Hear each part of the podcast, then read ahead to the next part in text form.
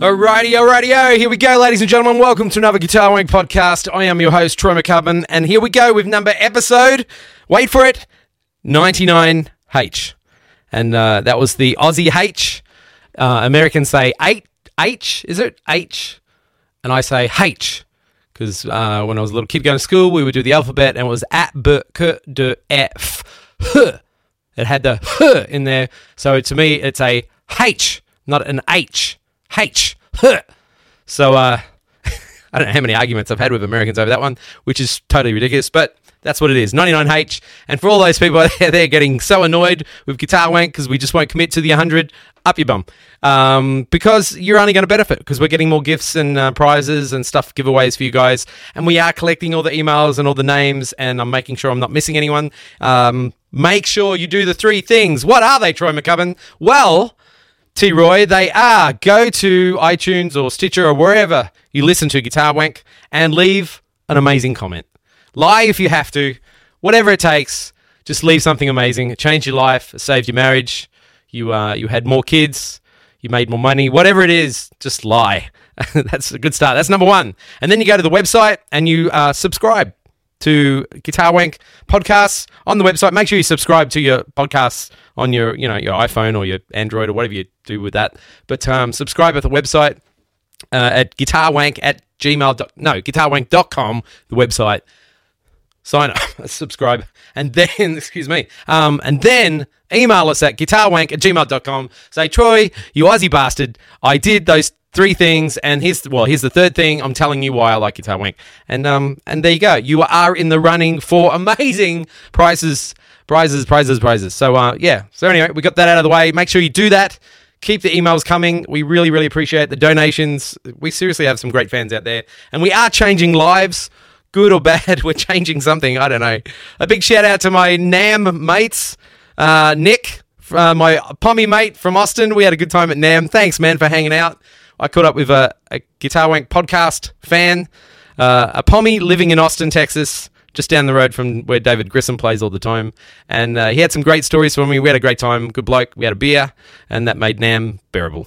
So it was really good. Robbie Garland. Thanks, Rob. It was great catching up with you. Uh, I got to see Jeff from True Fire. Uh, Jeff, that was really good. We had a quick hello, but uh, that was really cool. Who else did I see? N A M was, it was cool. I went two days. I went Friday and Sunday. Probably didn't need to go Sunday. But anyway, um, for those who've never been, it is an experience, and it's, yeah, there's a lot to see, and it's very over- overwhelming. And I did have plans of going there to record and do meetings and that. But as soon as you walk in the building, you're like, why? Why Why bother? Why bother? It's just like, it's so noisy, and even though it was better this year. But it was good. I saw a lot of cool stuff that I did really like. Of course, I caught up with the guys from Wireworld, Larry and David. Those guys are kicking butt with new product. They got new cables, which are actually, if you know the Wireworld cables, the older ones, they're they're a little, you know, they're silver, very high quality, sound great, but they're a little stiff, as in, you know, when you roll them up and all that kind of stuff. Well, they come out with new ones that are just super lovely, lovely guitar cables and mic cables, and then they come out with an eight-channel snake, which is really high quality, great stuff, and it plugs into your... Uh, whatever devices you have. So that was really cool. They're doing amazing stuff. So make sure you check them out on their website, wire world pro audio dot com. Um, who else? Quilter. I checked out some stuff from Quilter, and uh, Peter over there was so kind to show me a little box that they haven't released yet, and it's coming out this summer, and uh, it's very secretive. But all I can say is, holy snap and duck shit. That was uh, what he showed me, was this little amp, like tiny pedal size amp, and um, amazing. Like, ridiculous. I was just like, oh shit, you're probably going to piss off a lot of people with this product. Really, really good.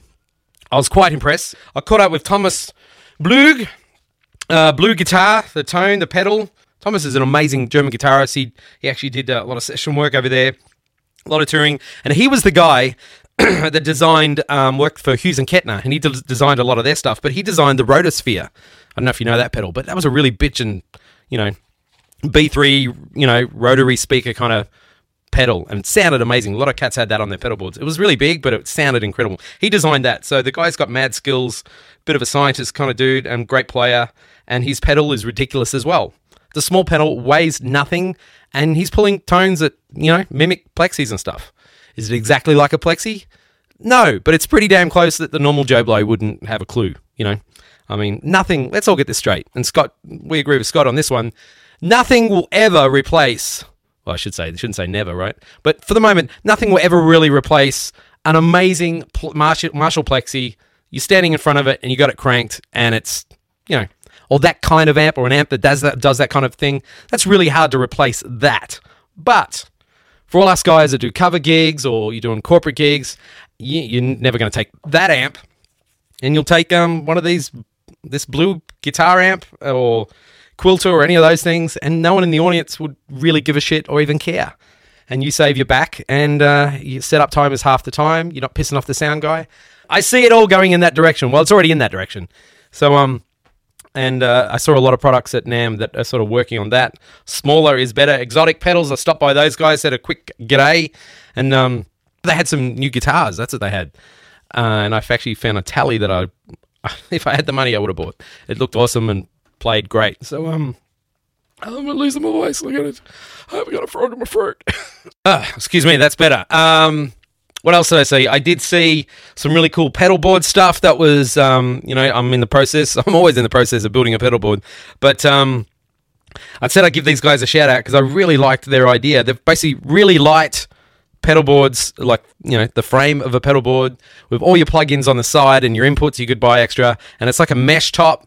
And instead of Velcroing your pedals and that to the pedal board, you actually stick like a thin plate to the back of your pedal board, the back to your pedal, I should say, and that clicks to the pedal board, which no more Velcro, none of that stuff, no no chance of this shit falling off because it kind of screws and bolts down to the pedal board. So your pedals are locked in place, a lot cleaner, a lot simpler, and they really thought about it. I thought it was an amazing, really cool design, and that company is called Temple Audio. And they're a Canadian com- company. They're Canucks from Canada. And uh, I really liked that product. I thought that was cool. I thought that was a really cool idea, and they thought about it because nothing worse dealing with Velcro and your pedals and you, you're trying to line them up and they're not straight and blah, blah, whatever you do. Uh, I thought those guys really are heading in a great direction. So the pedal boards are at te- they're Temple Boards. You can check them out at temple audio dot com. Tell them, if you're, if you're interested in their stuff, tell them Guitar Wank sent you and they said that you get a discount. I just made that part up, but you should just try it anyway. They might just they might just say, oh, yeah, okay, yeah, we'll give you a discount. So Guitar Wank sent you, and they said, if we said that, you get a discount. I'm completely lying, but it doesn't matter, right? Everyone lies at the moment, so it doesn't really matter. Uh, what else did I see? I saw Johnny Sir, the amazing John Sir. We had a good chat. He uh, he asked if I wanted to pick up on his beautiful new Sir guitars. I refused because I didn't even want to touch that guitar. It looked so amazing. And the price tag was, I don't know, I think it was like four and a half or something. But the thing was beautiful. You, there's probably pictures on their website or something. But, oh, man, he's making some killer guitars. And I, apparently this this line of these Les Paul-looking type Sir guitars, it's kind of been a big dream of John's to do this run. He's only going to do a run of one hundred this year. So, man, if you want one of these, it's very tempting because they look, and I'm, I'm sure they sounded great. I didn't want to touch it. That's it. I've hung out with my good friend Mark Van Gool, who's a great bloke and uh, works with everyone in the business. So it's always great to pick his brain and find out what, what's going on in the world. Work with Linkin Park, and uh, he's on the road with Bon Jovi and all these other great bands and in the studio. So I get to see hear all those fun stories. So it was it was a good time, good catch up with a lot of great people, and um, saw Steve Morse and Albert Lee play and. You know, it's just a crazy place. There's so much stuff there. Uh, what did I see? Oh, the, one of the biggest things that impressed me that I was like, oh, the, the the guitar player gearhead in me said, oh, I need that because I obviously cannot survive without this product, was a new uh, box from Audio Universal Audio. And it's called the Ox Box. And uh, I was talking to Josh Smith about it, and I believe it was Richard, the guy who designed it, spent the last three years of his life. This is his baby, and he's been working on it with Universal Audio, and we're going to have him on the show. He said he'd come on the show and talk about it. Amazing stuff, what they've done. They've kind of taken, you know, Scott talks about the reactive load and using I Rs and all that kind of stuff. Well, they've taken that technology and gone way deeper. Like, they're not just measuring I Rs on the speaker, they're measuring all these other factors to basically give you more of the real thing, you know, and you have seventeen, ca- seventeen cabs in this box in a program. You can use it on your iPad and your computer, of course. And it's also a attenuator. So you can actually run your amp through it and load the speaker cabinet down. And so you crank it, but it's a really high-end attenuator. So they've spent definitely their time, they've done their homework, and they've kind of gone further, I believe, than anyone else with the whole, you know, the speaker cab- cabinet modeling. And they're not just using I Rs, as I said, and then it's an attenuator. So it does a lot of things. It's kind of in a big box. We were wondering why it's so big, but I get it because there's so much stuff in it. It's really amazing. That out, it's worth seeing. It's kind of expensive. It's like, I think, twelve hundred, thirteen hundred bucks. But yeah, when you see everything it does and the quality it is, you're like, eh, makes sense. Anyway, so we're going to get Richard in from Universal Audio to talk about that because I think it'd be really cool to see how that was, the backstory on that. Okay, that was kind of my NAMM experience. It was fun. So um, I'm, I'm glad I'm glad I don't work it, but... Uh, what else? What else is going on? Well, Bruce has been sick. We had to cancel that amazing gig with Danielle D'Andrea, and uh, we're going to redo it. We've got another date potentially locked in. It might be the twenty-first of February. That's not official official, but it's pretty official. It's one official, not two officials. But uh, we already have a ton of tickets sold, and all those people said, just keep our money, and we will... are locked in for next gig. So they're going to come, but we still have quite a few tickets left. We're going to pack them in, and um, we're looking at the twenty-first of Feb. I don't even know what night that is, but anyway, it's twenty-first of Feb. We're looking at doing the show again, repeating, and Bruce will be over the flu, and uh, and Danielle will be here, and then she'll probably get it. Don't get it. Don't get sick, Danielle. I'm not getting sick. Um, if you got the flu, damn, I hope you are doing well. I've been washing my hands like a madman. The rest of the world, you probably don't know, but America at the moment has got this crazy flu going around, and it's like knocking people on their ass. It's like killing people. Kids are dying, older people are dying, and I don't know if the media's hyping it up or whatever, but it makes you think, and you're like, ah. So um, wash your hands, and if you've got the flu, I hope this podcast is actually making things a little bit easier for you, or it's putting you to sleep, which is a good thing too. So that's that. So this week, we're going to finish off with Adam Levy, and I thought I'd do the final of Danielle just before we do the show uh, in February. Scott apparently had a great gig. I heard amazing things about that, and Scott be here back again in a couple of weeks. I don't even know where he is. Hats. We finally have hats. Well, caps. Uh, I got one, and after a bit, it's been a, I gotta say, it's been a pain in the ass to try and get the Guitar Wank logo on a, a stupid cap. I don't know why, but to get it done properly and as close to the original as possible, you would think I was sending someone to Mars. It was amazing. But we did it, and um, I'm pretty happy with the end result. And the cap is really high quality, and um, I was quite proud wearing it. And uh, it's become my favourite hat, cap. And uh, yeah, I think we're going to do a small run of caps uh, for Guitar Wank. So um, they're classy, they're classic. Uh, the logo's not... you know, too much in your face, but it's there and it looks great and it's all embroidered and the hat's really well done, and um, yeah, I think we're going to do a bunch of them, so I'm excited about that. I'm going to speed this up. I should go back. I'll do that. I'm going to speed it up just for shits and giggles. For all those people just like, oh, Troy with the long intros, oh dear. Um, well, this will be, I'm going to be talking faster. It might sound funnier. I'm going to be up a couple of pitches. But anyway, there you go. Just doing that for our fans, just to keep it interesting. Okay, well, let's get back to Adam Levy from last week. It was such a pleasure. Oh, that's what I had to do. And I've been getting emails about this, and I'm meaning to do it every week. Uh, the music I play on the show. I've got a folder of music that I keep going back to, and it's not, nothing... There's, there's only a few things there that you can choose from. So anyway, all the music I play on the show, except when we have a guest. Like today, we got, uh, well, Adam Levy, and we've got some songs from him.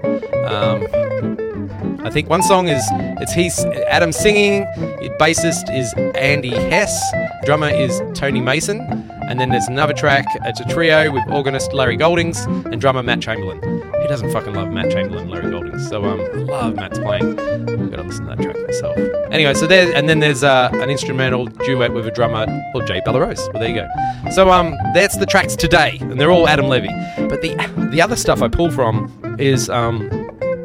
One stuff is High Plane Riffsters. You know that C D, you can get that, just look it up, Google it, High Plane Riffsters. And then you've got um, Bruce Foreman, Trio, Formanism, that's his other album, right? I pulled from that stuff.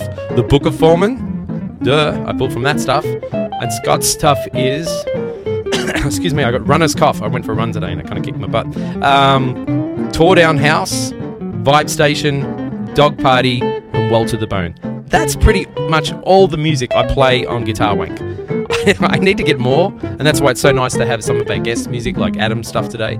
Yeah, so that's all the stuff I play for all Guitar Wank, and uh, all blues at the front, the, the, our logo, our intro, our theme. Yeah, so there you go. I hope that answers the question, because I'm not going to, uh, I'm not going to go through each track and just tell you what it is every show, because pain in the ass, and I've wasted all this time with the intro. So you know, again. Up your bum. All right, let's uh, let's speed this up, McCubbin, so they can't get bitchy at you. I, I think I've hit twenty minutes. Ah, fuck. All right, this will be fast now. So I deal with that. I don't know if you can slow it down, but I'm going to just make it real fast. All right. All right. Be safe out there. If you're sick, vitamin C, lemon. This is a good one. If you're sick, this is for the sick people because I care. This is a really good one. Grab a whole lemon, a full lemon. Don't cut the lemon. Grab the lemon off the tree. Wash the lemon. Put the whole lemon in a blender with water and drink it. Just try it. It actually tastes really good. It actually tastes even better if you add other things to it. I put bananas and other stuff. But it is so, so good for you. I can't tell you how good it is for you because uh, that's another show. But do that. If you're sick, that's an amazing thing to do. Uh, vitamin C, zinc, and obviously plenty of rest, tons of liquids, and look after yourself. I don't want our Guitar Wank fans dying. That would be really shitty because we've only got a few of you. All right. I feel like I can drag it on longer now because I'm speeding it up. Does that make sense? Alright, here we go. Adam Levy, Mister Bruce Foreman, myself. Guys, what have we got in store for the listeners this week?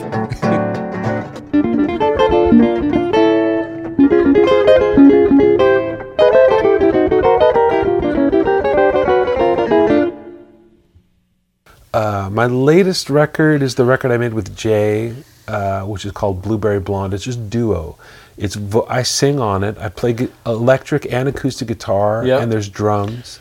And we recorded it live uh, in a studio. But I mean to say, like, as far as I'm sitting from you right now, yeah. It's about how far I was from Jay. Fantastic. And it's yeah, just this sounds duo. Like Bruce's Wait a record. Minute, he just ripped me off. Right, hold you it. Know, it's okay, but I didn't sing, so at least that. No, you know, my Junkyard Duo record comes out. The I mean, I they just I just got the email, actually a text that they shipped it. Oh, awesome! So, great. I've got this band called Junkyard Duo. Yeah, where it's me playing my resonator, and the drummer has to play a drum set of reclaimed objects. Oh, that's cool. And Jay does it. And Jake Reed does it. You okay, know, they both know kind Jake. Of share the duties. Yeah. And on the record, both of them are on it. Oh, wow. That's and we cool. just, it's like it goes everywhere from swing and bop yeah. to groovy, swampy sounding stuff to cinematic, textural, soundscape yeah. stuff. Wow. And it's all one minute or less, right? Yeah, and all the tunes are one minute. Oh, right. I heard you, I did hear you talking about yeah, that. Yeah, yeah, that's a cool Well, actually, concept. There are a few that we took longer, right. but but for of the, like the thirty songs, twenty-eight of them are one minute. And, uh, yeah, and and we play a lot around town that way, you know, Junkyard Duo, it's called. And we kind of like do this hobo thing, you know. That's I've got cool. a little cauldron fire out in front of the band. And we were like cooking rats and stuff, uh. you know. I figure if, if they're going to throw musicians into the junk pile, sure. we're going to play there. Yeah, I love sure. it. That's sure. it. Play it where it lays. You know? Now, when your album comes out, do you have an official date, Bruce? Uh, well, I suppose, I think I made the official date like Valentine's Day. But Perfect. I should, we should, it should be available online, you know, uh, by then. All right, we'll do, and, obviously. And I've got them, pl- so any, all I need but do is, like, email me and I'll yeah. have them by the weekend. Adam, when's yours? It's out. It's out. Okay. Yeah, you it's can get it on, Blonde, it's called Blueberry Blonde. Blueberry Blonde. Why, where'd the name come from? That's a cool My wife, God bless her, yep. she's so funny. She, sometimes, she has, she, you know what malapropisms are? Yeah. Yeah, so she'll say. Th- so she was talking about a friend of ours, right? Whose hair is a light shade of red, oh. and she said she was talking about her. She said, "You know, she's blueberry blonde," and I was like, "You mean strawberry blonde?" Yeah. But I thought that was so cute, and so I wrote an instrumental tune called "Blueberry Blonde." So that's where it came that's from. Badass. That's really awesome. Great. I love yeah. that. I have a I have a band called um, Gorilla Bear. Oh. Yeah. And, and where does that come from? It comes from when I wake up with my missus. She's just like a not a, not a morning person. Yep. And for the longest time, it just come out. I was just, you were such a gorilla bear in the morning. Like yep. two massive animals yeah, together. Totally. And that's her. And she wow. loves that, obviously. yeah. Obviously. Who wouldn't? Yeah, right? Um, yeah. So the, the album's out. The album's out. Where can we get it? Bandcamp. Oh, okay. Uh, Why did you go Bandcamp? Well, uh, that's a good question. I oof, I like Bandcamp because I can put stuff there directly. Before I also use TuneCore for some of my releases. Right. If people don't know, there's places like TuneCore and DistroKid where I've you can used get TuneCore, your yeah. yeah, you can get your music onto iTunes and mm-hmm. Spotify and whatever. Yep. But you're always going, like, you upload to TuneCore, they send it to Apple, blah, blah, right. blah.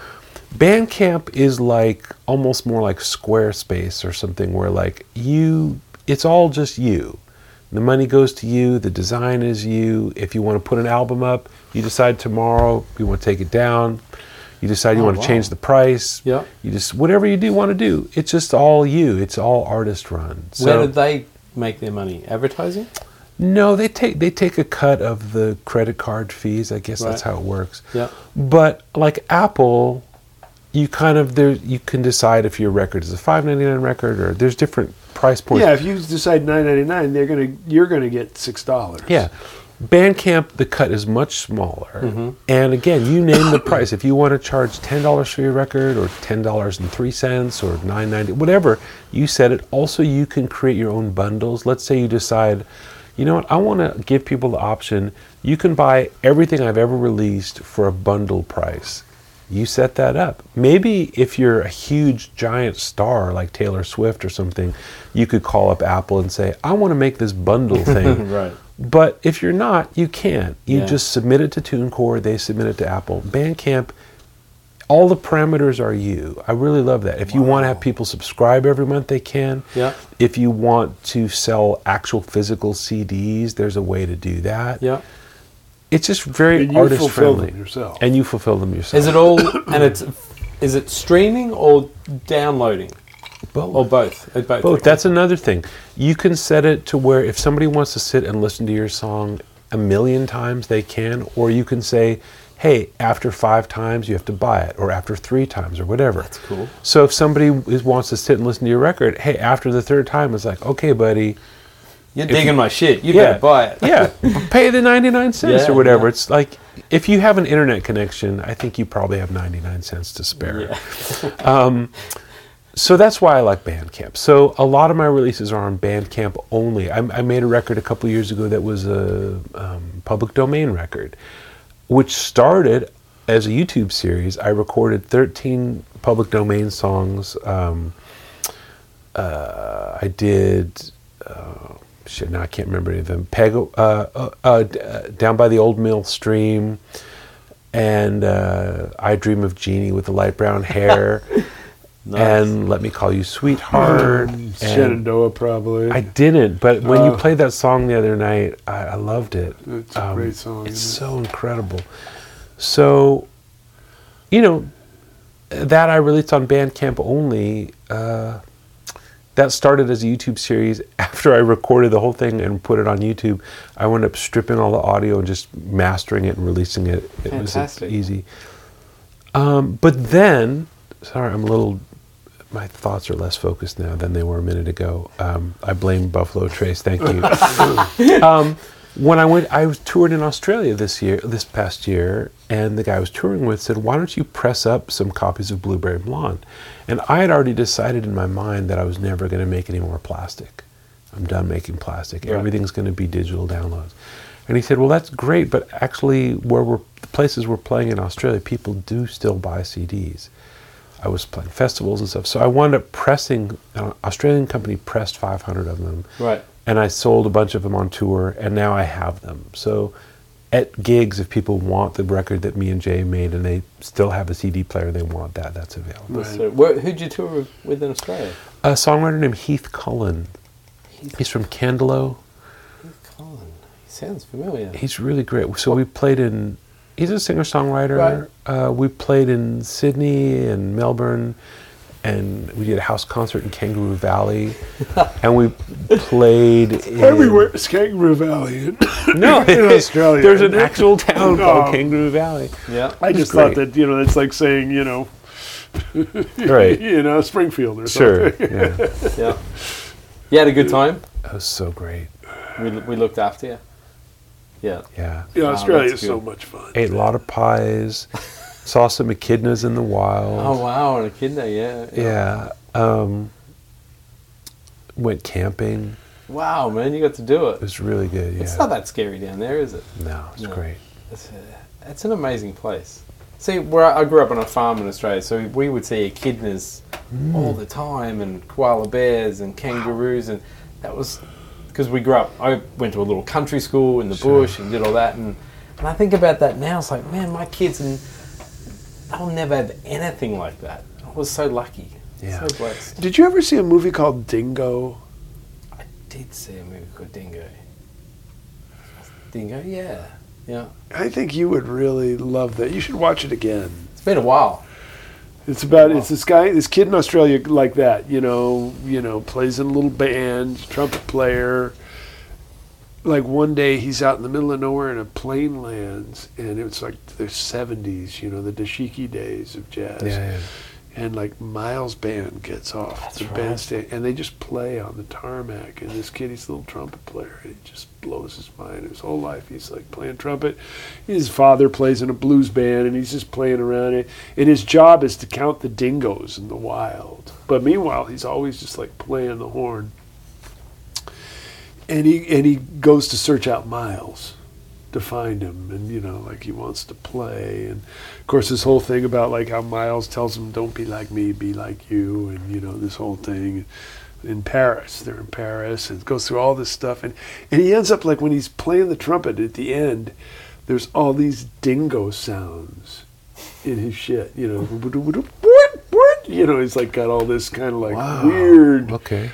Primal dingo. I mean, it's a really beautiful movie, and it's really hard to find now. Wow! I mean, I remember the V H S days where if you yeah. found like a store that had it, you were really lucky. Awesome. I imagine you now you can probably see it on YouTube or something. Maybe. But this movie Dingo is really. Dingo. But okay. the, the message of just like, the guy was always basically thinking he was missing everything.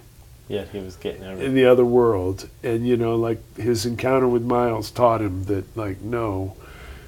Everybody's missing everything. Yeah. And right. you just have to deal with where you are and make the most of it. Amen. And it's wow. a beautiful story. Great message. You know, I mean, along with a lot of, of course, the typical Hollywood type conflict and. Yeah. Fuck, we're getting deep on this show. This is like. This is kind of. God, people aren't going to like good, this one, man. But, you know, they deserve it. Yeah. After a hundred times, they deserve it. You know, some real shit here. Right? Man. I dig this. Some adult talk. Yeah. All right. Can I ask you a question? Are, of are course. We, are, yes. I know we're in kind of like sudden death overtime here. No, no. no. But there's, there's no rules in this, okay. this show. So, um, when I was a kid. When I was thirteen, twelve, thirteen, I got to study with uh, Jimmy Wyble yeah. because he was my grandfather's first call guitar player, and he was like basically friend of the family. Of wow. course, I didn't appreciate it at the well, time because well, you're, you're twelve. You know, it's what guitar lesson. Yeah. And so he was showing me all these had, like chord scales with this like, he had this seven note version of the diminished scale that he was super into. He didn't call it that, but it was like C, D, E flat, F sharp, G sharp, A, B. Mm-hmm. And so he would take like your typical, you know, drop two voicings and all the stuff that we know, but like, okay, what if you applied that to a scale that had a flat three, sharp four, sharp five, right. and so it was like the craziest sounds. But I mean, you were like twelve years twelve. old. twelve. I barely knew how to play anything, but I tried. Yeah, I did I it for a few. I did it for a while. I, I, I couldn't keep up, and, and you uh, must have been around the same time as Larry Koontz, right? You maybe. guys are similar. I mean, Larry I so. studied with him, even though his father was a great guitar player. Yeah. Dave sent him off to Jimmy Dave, for yeah. lessons. So and and Jimmy at the time was playing in Evita. This was like puts kind of puts a timestamp mm-hmm. on it. He was playing in the pit orchestra for the first run of Evita in Los Angeles. Wow! And his record of Etudes had just come out. This was he put that out in seventy-eight, and I was studying with him seventy-eight, seventy-nine. And um, eventually, I was just like, I I can't do this. And my mom was getting frustrated because we lived very far away, and he was teaching in Glendale. So. Years, fast forward thirty plus years, almost forty years later, I was like, I need to go back to this music and get a handle on it because there's something there that I don't hear in any other thing. And then, you know, I'm very lucky. I got to study with Ted Green. I got to study wow. with great teachers at Dick Grove. I've had great teachers, but in the back of my mind, I've always felt like I, I need to really absorb this music. And of course, Jimmy's gone now. Um, he died a few years ago, and um, there's a teacher named David Oakes, who's yeah, a great guitar David player, is, yeah. who really, probably more than anybody, understands that music. Was close with Jimmy. I mean, there's you know Sid Jacobs knows that music, yeah. and some other people. So I've started studying with David Oakes. I take a lesson on, he lives in Virginia now, and once a month we go on Skype, and I'm right. learning this music with him. Of course, I'm working on Etude One, and I see Bruce play yesterday, and he's like kind of freestyle, not the red guitar set, but the kind of freestyle set. He said, oh, I think I'll play something in F. And fucking A, if you don't play Etude One, it, I almost it, yeah. fell out of my chair. So what?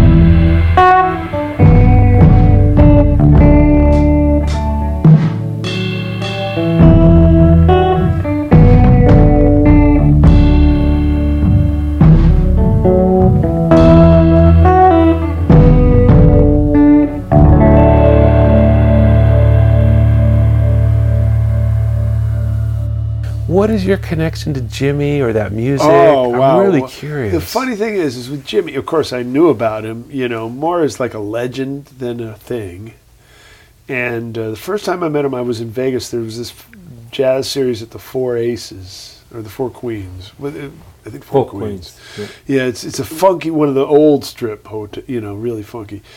And this guy ran this jazz series, and I was down there, and sure enough, uh, there was like nobody comes to it, you know, I mean, the eighties and jazz, and like everybody Vegas, you know. But there were two. There were two people in the audience, and it was Jimmy Wyble and Dave Koontz. Oh my God! So that's where I met Jimmy and Dave, and they, you know, and you know how Jimmy is. He's just like so supportive, and just like he thinks everything he hears is the best thing he ever heard. Yeah, you know, and he totally. thinks he's horrible. Yeah, even though he's brilliant.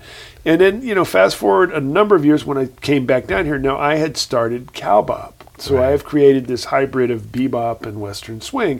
Of course, he had played with Bob Wills. That was his gateway gig in L A. Right. And so uh, I just went over to his house one of the first nights I was in L A.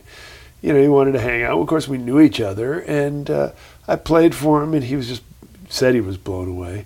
Uh, and then uh, and then he picked up my guitar. Fuck. It was like it was like three motherfuckers were playing. Yeah. I mean, I mean, my it, it. Even though I'm sure I'd heard some of that stuff before, mm-hmm. it would just sounded like noodling to me. I mm-hmm. guess before mm-hmm. that. Yeah. And then when I was in the room with it and hearing him do it, it just went. I just. It was like it was weird. It was like if your li- ears were plugged up.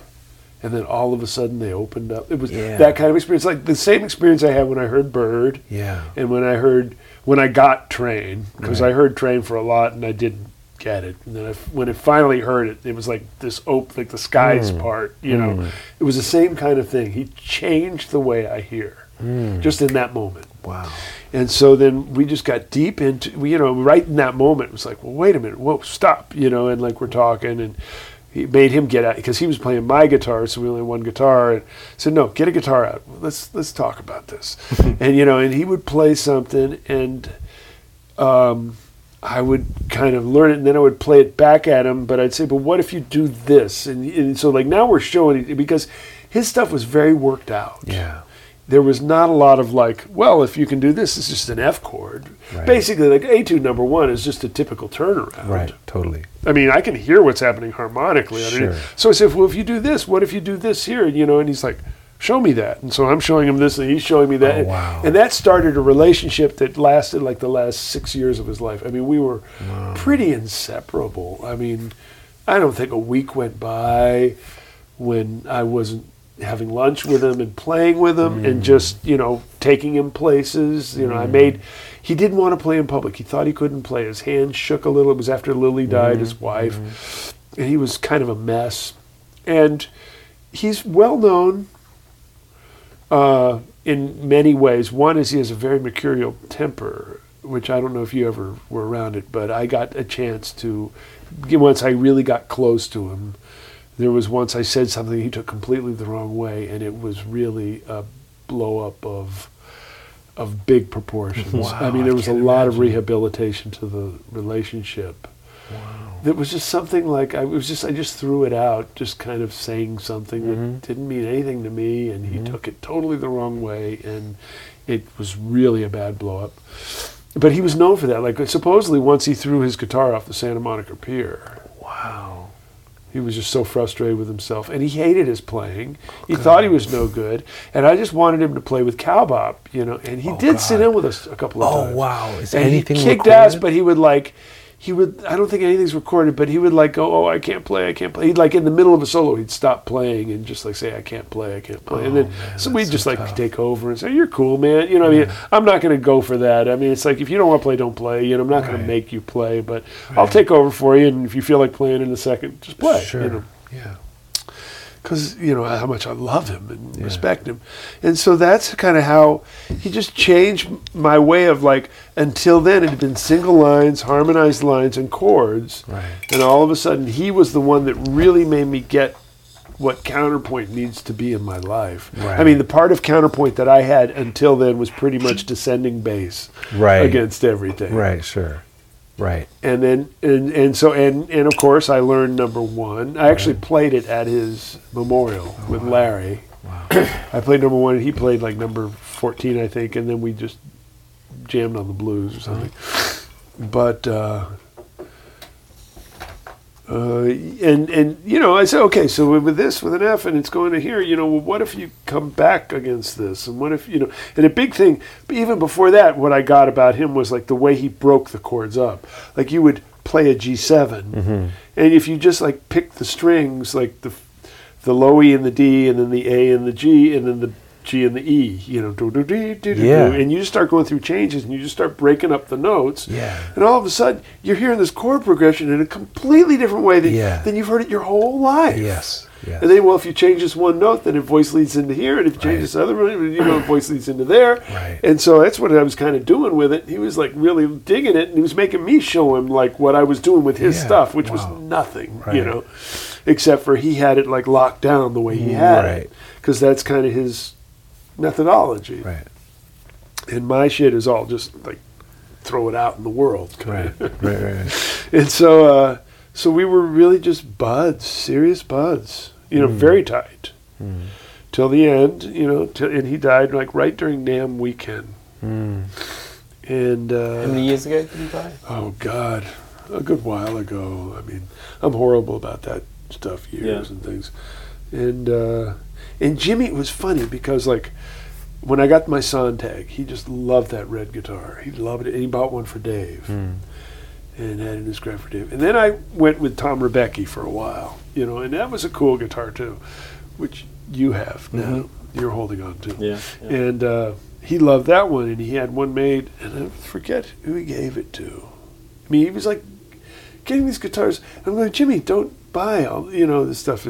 It's like, and and I was talking to Dave Koontz mm-hmm. not too long ago, about a month ago, and I realized, I said, you know, Dave, he was buying those guitars to leave a piece of himself with all of us. Yeah. All of us got a guitar. Yeah. Like Dave got one, and Barry got one, mm-hmm. and and all these different guys got guitars from him. Yeah. He knew, you yeah. know, that Cheryl he had the Bailey money, and rather than leaving people money, leaving money somewhere else, he was just going to buy guitars and give them to people. Yeah. And that was his sort of his will and testament. I mean, his wife had died. He, he didn't have kids. Yeah. And uh, it was really beautiful. I mean, I kind of regret having tried to stop him, just trying to protect him. Like, don't let these guys all take you to the right, cleaners. Right. You know, you don't need to make all these guitars. You know, yeah. everybody's cool. You know, yeah. everybody's got a guitar. Right. And he's like, no, I want to get this for Dave. I want to get this for Barry. I want to get this for Doug. And, you know, at the end, I ended up with one. Wow. And, uh, which, of course, I mean, a student of mine has. I mean, because mm. it should be being played. It shouldn't sit in my closet. Right.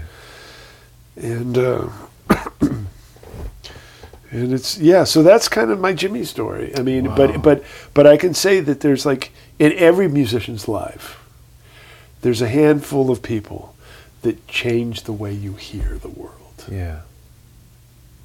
And Jimmy is one of those people for me. Yeah, man. So. That's super badass. Yeah. That's really cool. Really, really cool. I love hearing stories like that, man. It's just really, really awesome. Yeah, he's just a giant. He'll always be, you know. Supposedly he was hung like a donkey. Which is really almost impossible to believe. He was like he was like five foot two or something. But that's this, that's what Jack Sheldon said about me. I said that's you know, I so said I was funny. Hanging out with Jimmy the other day and he says, oh, he's hung like a donkey. Oh my God. That's really funny. Oh man, that's, that's really awesome. Funny. Wow. Even if it's not true, it's great. Oh man, Where, what, what part of town do you live in these days? It's called Glassell Park. Do you know? Oh, that's that a cool little neighborhood. It's halfway between Dodger Stadium and the Rose Bowl. Oh, okay. Yeah, yeah. It's kind of like yeah, down below, like five and one ten, kind of up from there, right? Yeah, I'm North just of off the two. I'm south of the one thirty-four. uh, North of the five and west, east of west, the west, west, of the, west of the sun. Yeah, yeah. west of the west of the of the one of the one ten in that yeah, block. Right exactly. Yeah. That's yeah. yeah that's it's a really cool place. Super it's, central. It's so central. It's funny when I was a kid, growing up in Encino, right. and then living in Thousand Oaks for high school. I used to go when I was old enough to go see shows.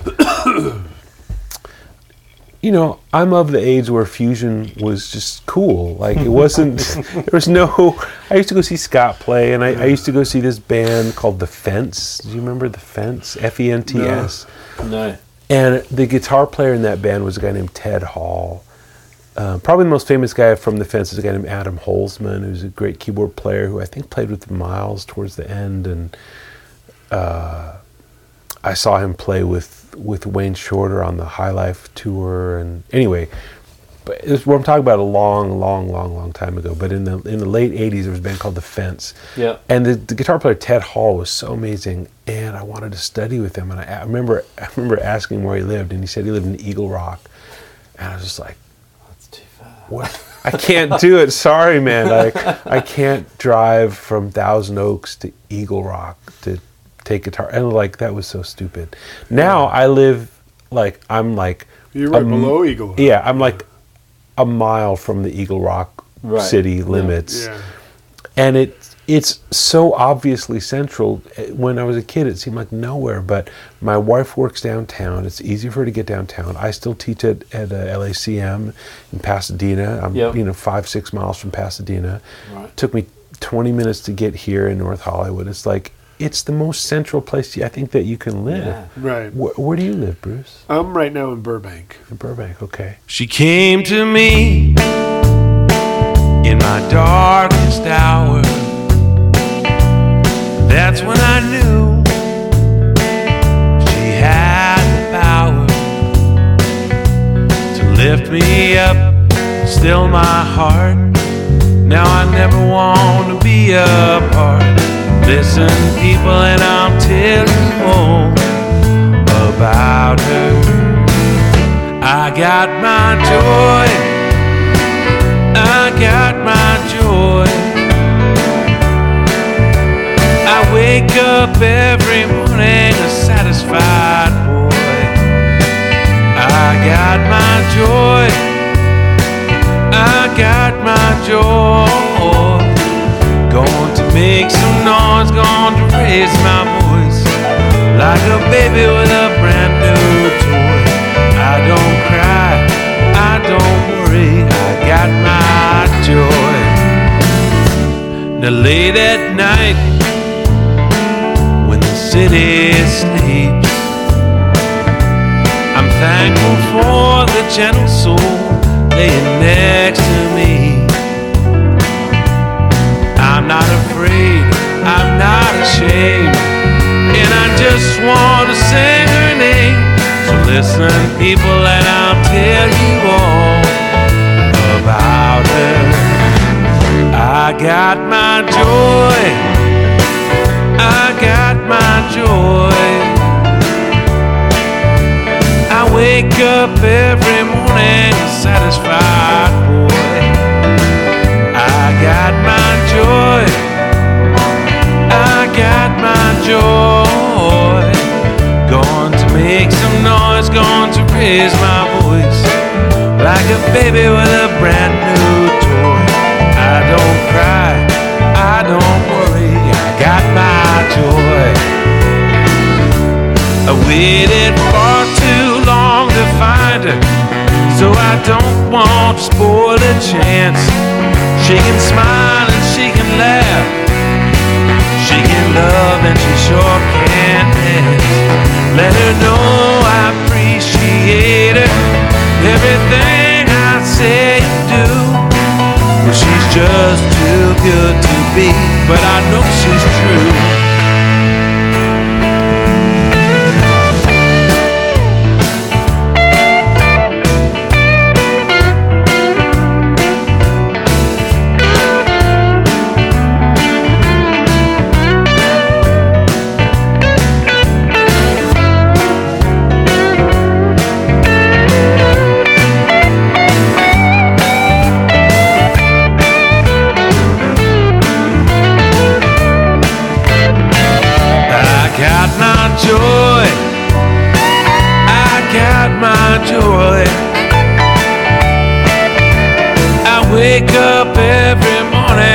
Satisfied boy, I got my joy, I got my joy.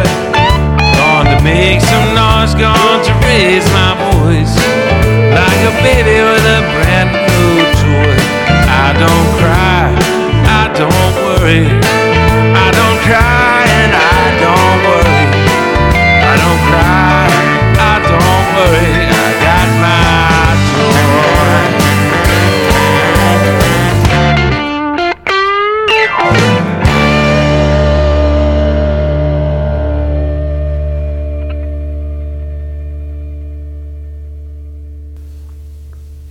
So yeah, it's it's it's not as central as Glassell Park is, yeah. But it's still cool. I mean, of course, to get to Santa Monica, you're screwed. You just yeah, take, nothing pack is, a bag no. and take your passport. Yeah, there's no, like you if you want to be near Santa Monica, live in That's Santa Monica. Trick. You know what I mean? Yeah. I've, I mean, I played at uh, there's this lounge, you know, on the edge of the Grove. It's a really cool little hang, play and hang right now. And I have this friend in Santa Monica. I never see her. Sure. You know, I figure, hey, I'm playing on your side of town. Yeah. You know. Yeah. Come on out and hang. And like she did, and it was like an hour and fifteen minutes to get there from Santa Monica to just the Grove. You know, that's yeah, like Fairfax. Totally. Yeah. It's Nothing. Like Canners or yeah. C B S. Yep. You know. Right. Yeah, I know. And it's like she looked at me. She says, "I ain't never coming here again." I said, "Right." Well, you know. Well, I guess you know. Right. Yeah. It's crazy. It's crazy. Yeah. L A is just, just it's, it's too trip, big. Man. But anyway, yeah, that's where I live. I live in Glassell Park.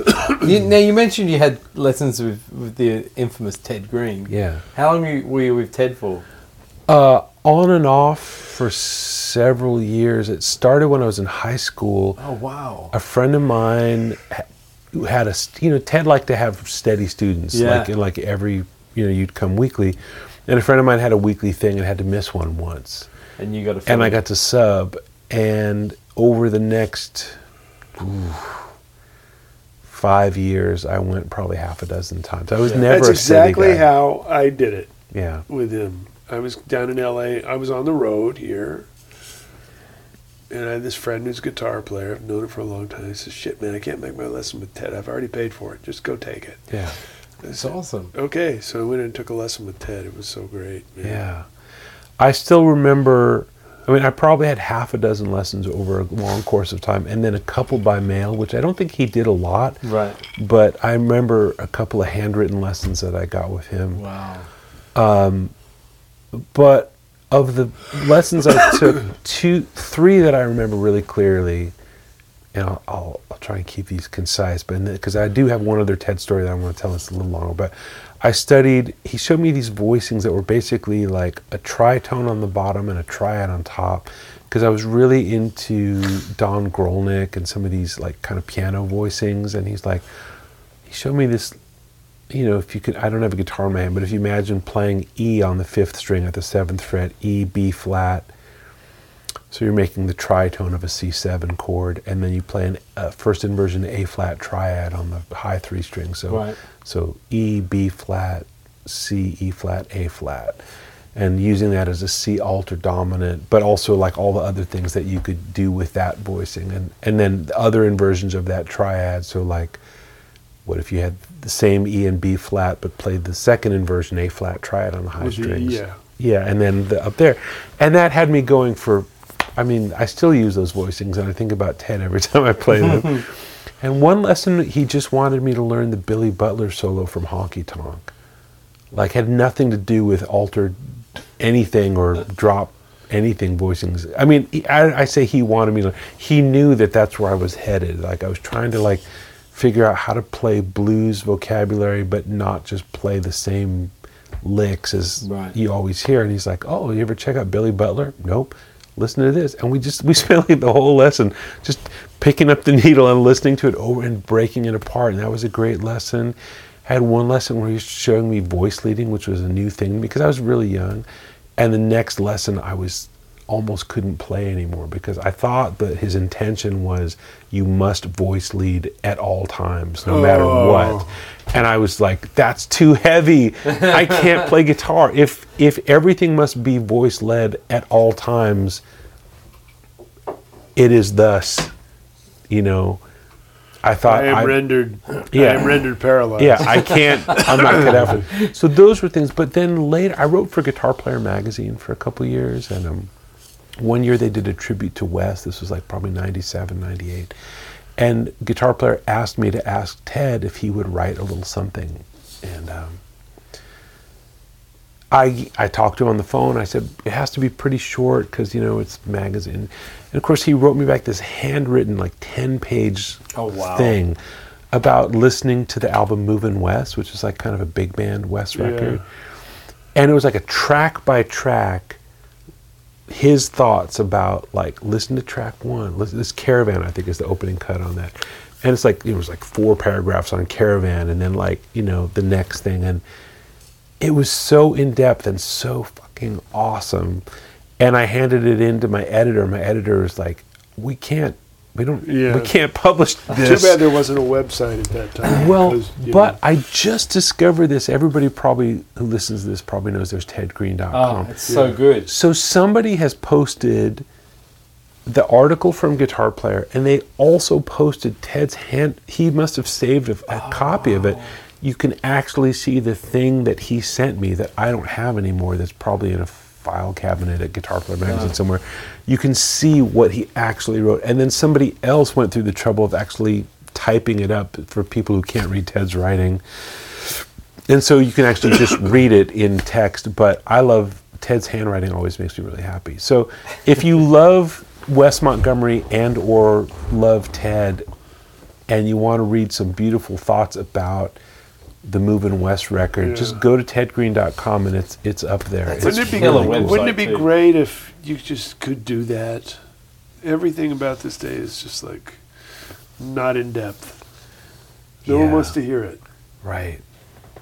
No one wants to hear it. I never feel like I have the oppor- the only time I get the opportunity to do is when I play, because in that playground, people don't really even know what they're hearing half the time, and I'm in control. But yeah. you know, I mean, to be able to, you know, with my students, to go that in depth. Like the thing about Wes, we all talk about octaves, and everybody thinks about the, you know, the playing thumb with, you know, the famous Wes sound. But you know, motif development. Mm. To me, when you say octaves and Wes, it's like he'll play an idea. And damn if he doesn't play like that idea or an answer to that idea an octave away. That's so much more important to understand about Wes than him playing octaves mm. the way we, you know, that, that signature sound we're right. talking about. Yeah, totally. His his his ability to, you know, to just embellish melodies and to develop melodies and motifs, you know, and through the use of the octave displacement is like a signature to his playing that is rarely ever acknowledged. You know what I mean? Everybody goes, you know, like bumping on Sunset, and they think they're right. copying Wes. You know, it's like, you don't get it. That other thing is the real...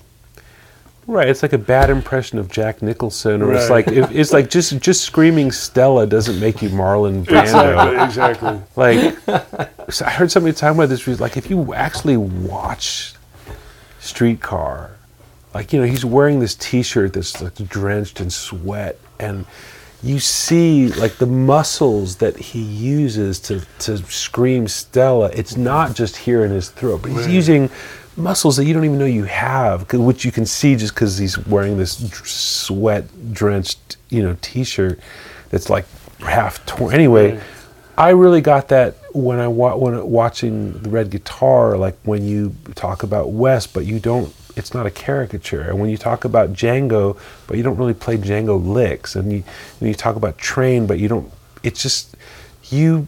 Somehow find the essence of what those guys did without any caricature or well, even because, like signature licks. Because I, you know, I mean, and, and that, you know, it was by design, but it's because it's, you know, the, the characterizations aren't the real person. It's like in, in any of us, you know, Jimmy Wyble. I mean, yeah. what we take from them and make of our own is not copying. It's mm. not playing their trademark thing. It's like absorbing some perhaps perhaps esoteric aspect that touches our life and changes our view about, like with Django, you know, obviously I could put on a good copy of a, you know, gypsy guitar player. That's not what he means to me. You know, to me it's like a man of sheer brilliance who overcame obstacles. And, you know, when you think we all have obstacles to overcome, he's teaching us, you know, that what creativity really is, that it comes from within. And, okay, you got two fingers. Okay, you got a acoustic guitar. Okay, you you know, no one's listening. Okay, you know, whatever. The world's falling down around you. You just play through, you know. That, to me, is the essence of Django, not his licks and copying his style. That's like, in a, in a way... And this is probably the fault of my mentors. mm-hmm. uh, that was sacrilegious to copy. Somebody. To play his licks, it was sacrilegious. To copy somebody yeah, to copy. was sacrilegious. Right. I mean, be, I mean, I can't tell you how many of my mentors are rolling in their grave because so many people are putting transcriptions of solos of people that aren't as good as the guy who did it. Mm. It's like, what are you saying? You're playing somebody else's solo. You're not even doing it as well as they are. What are we supposed to take from this? I mean, you're pissing on a grave is what yeah, you're doing. Right. It's like, I mean, it's great to learn his solo. Sure. I'm, I embrace that. I'm not saying that part's bad. Right. I'm saying, what are you, like, showing off to the world for? Why don't you just put his solo up online? Mm-hmm, mm-hmm. If you think it's that good, that's good enough. No, it's all about you and how much knowledge you have, and you can't even do it as well. Right. It's like, how ugly is that? Yeah. I mean, ugly. Yeah. And and my and I really the the guys who I grew up playing with would beat you up for that. Mm. I mean, it was not a nice world mm. then. You know, we were all carrying guns and stuff, so you could actually beat somebody up right. and get away with it. Right. And um, yeah, and I've told this story on Guitar Wank, but you haven't heard it probably. Uh, I don't know if you're a dedicated guitar wanker, but um, binger.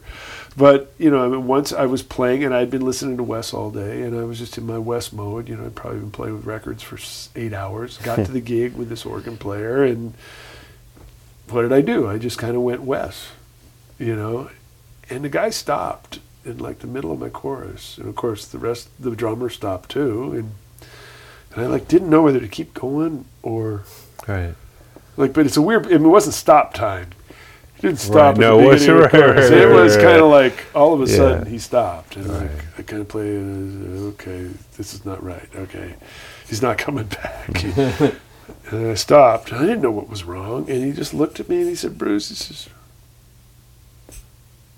you want to sit and practice your West Montgomery licks? You can do that at home. Yeah. We're playing a gig for people here. No. I hired you. I didn't hire Wes. Do you want to play the gig or do you want to just go home and play with your records? Mm. I went like, I mean, in that moment, you know, I was, what, eighteen, seventeen? I was humiliated. I was angry. I was outraged. I was scared. I was everything, right? But, you know, ultimately, I, I mean, it was a fucking great gig, great organ player, great drummer, you know, great saxophone player. It's like, no, I want to play. It's just, okay. And he just started the tune up right where we stopped and taught me the lesson. Don't bring that shit to the bandstand. Go ahead and learn it. Make it yours, you know. Right.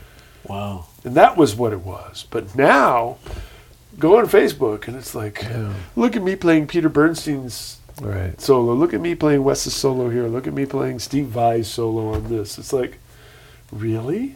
Right. What? You don't even do it as good as him. I mean, at least do it better than him. Right.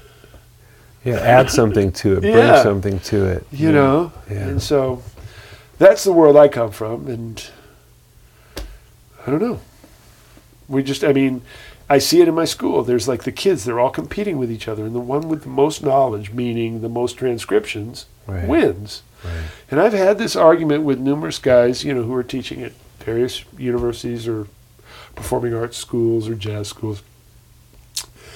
And they got kids, you know, transcribing solos. It's the first thing they do. And I'm not saying transcribing's bad. Because, hey, I mean, if I need to tell you you hear something you like and you don't figure out what it is, I just need to tell you you need to find something else to do. Right, sure. I mean, we all know that. Sure. So, I mean, that's a stipulated idea. You know, but it's like they got these kids at thirteen, twelve who are really ta- potential talents transcribing Sonny Rollins' solo on Saint Thomas, let's say. Hmm. But they don't. They can't even play Saint Thomas. Right. It's like, right. do you realize? No, there's a few things first. Right. You know, what do you, what are you going to create with the guy who knows this solo but doesn't know the song? Right. Can't just comp the changes for somebody else's solo. Right. Can't just play the melody. Can't just keep his place on his own without right. that solo. Right. It's like, you yeah. know, Sonny Rollins didn't learn that way. No. Bird didn't learn that way. No. Train, Art Tatum, none of the guys that were copying learn that way. Right. Shouldn't we endeavor to learn the way they learned? Yeah. I mean, we we play songs.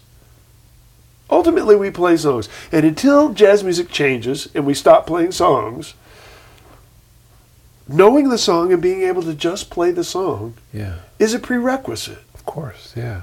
I mean, it's, I don't know why I have to spell this out, but I feel like I really have to. You do. No, I, I do see it all to, the time. I, t- I tell students... don't transcribe solos, transcribe tunes. Yeah. Like, seriously, like, if you want to learn... because if you transcribe a solo, feel like you're transcribing the stuff that that player practiced, because the stuff that comes out in a solo, a, a, a lot of it is the stuff that's at hand. Right. So that means that's something that that person woodshedded and spent time on. But if you transcribe a tune, I feel like you get a little more inside their their musical mind, like how they think about harmony, yeah, right. how because they, because they're going to spend more time crafting a tune than a solo. A solo is of the moment. A tune they might right. go back well, and change something. Well, but if you something. know the tune and then you study the solo, of course. You, you get like th- they played this over this. This is why you right. you understand the whole thought process of how this came about. Right. Now you're dealing in the real realm of music. Right. Because basically, fuck ups happen two ways.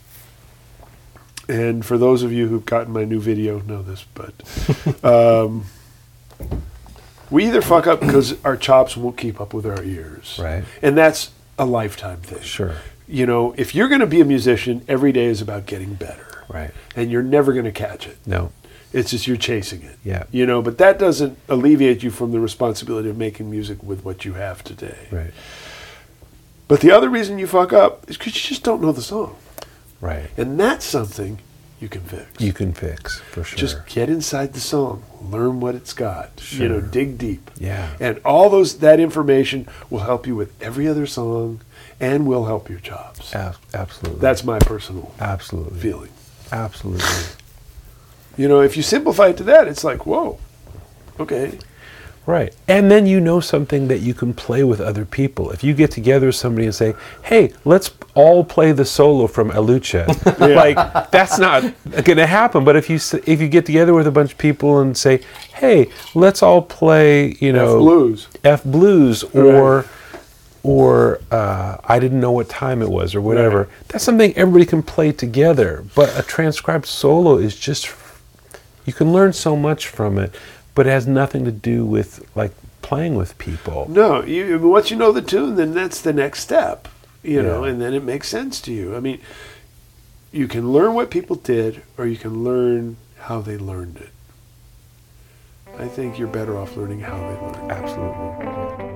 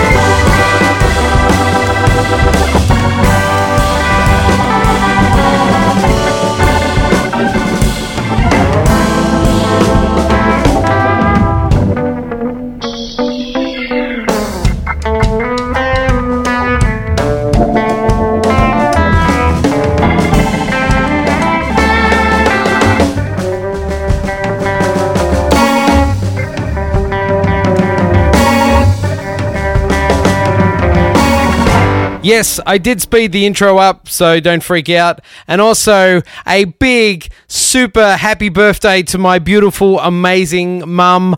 I love you dearly, Judy McCubbin in, in Victoria, Australia. She's just like the best mum you could ever ask for. I'm a very lucky bloke, and uh, my sister's a very lucky lady, because we do have the best mum in the world. So everyone else, up your bum, because I've got the best mum. Happy birthday, mum. I love you. Uh, we'll see you soon. See you guys all next week.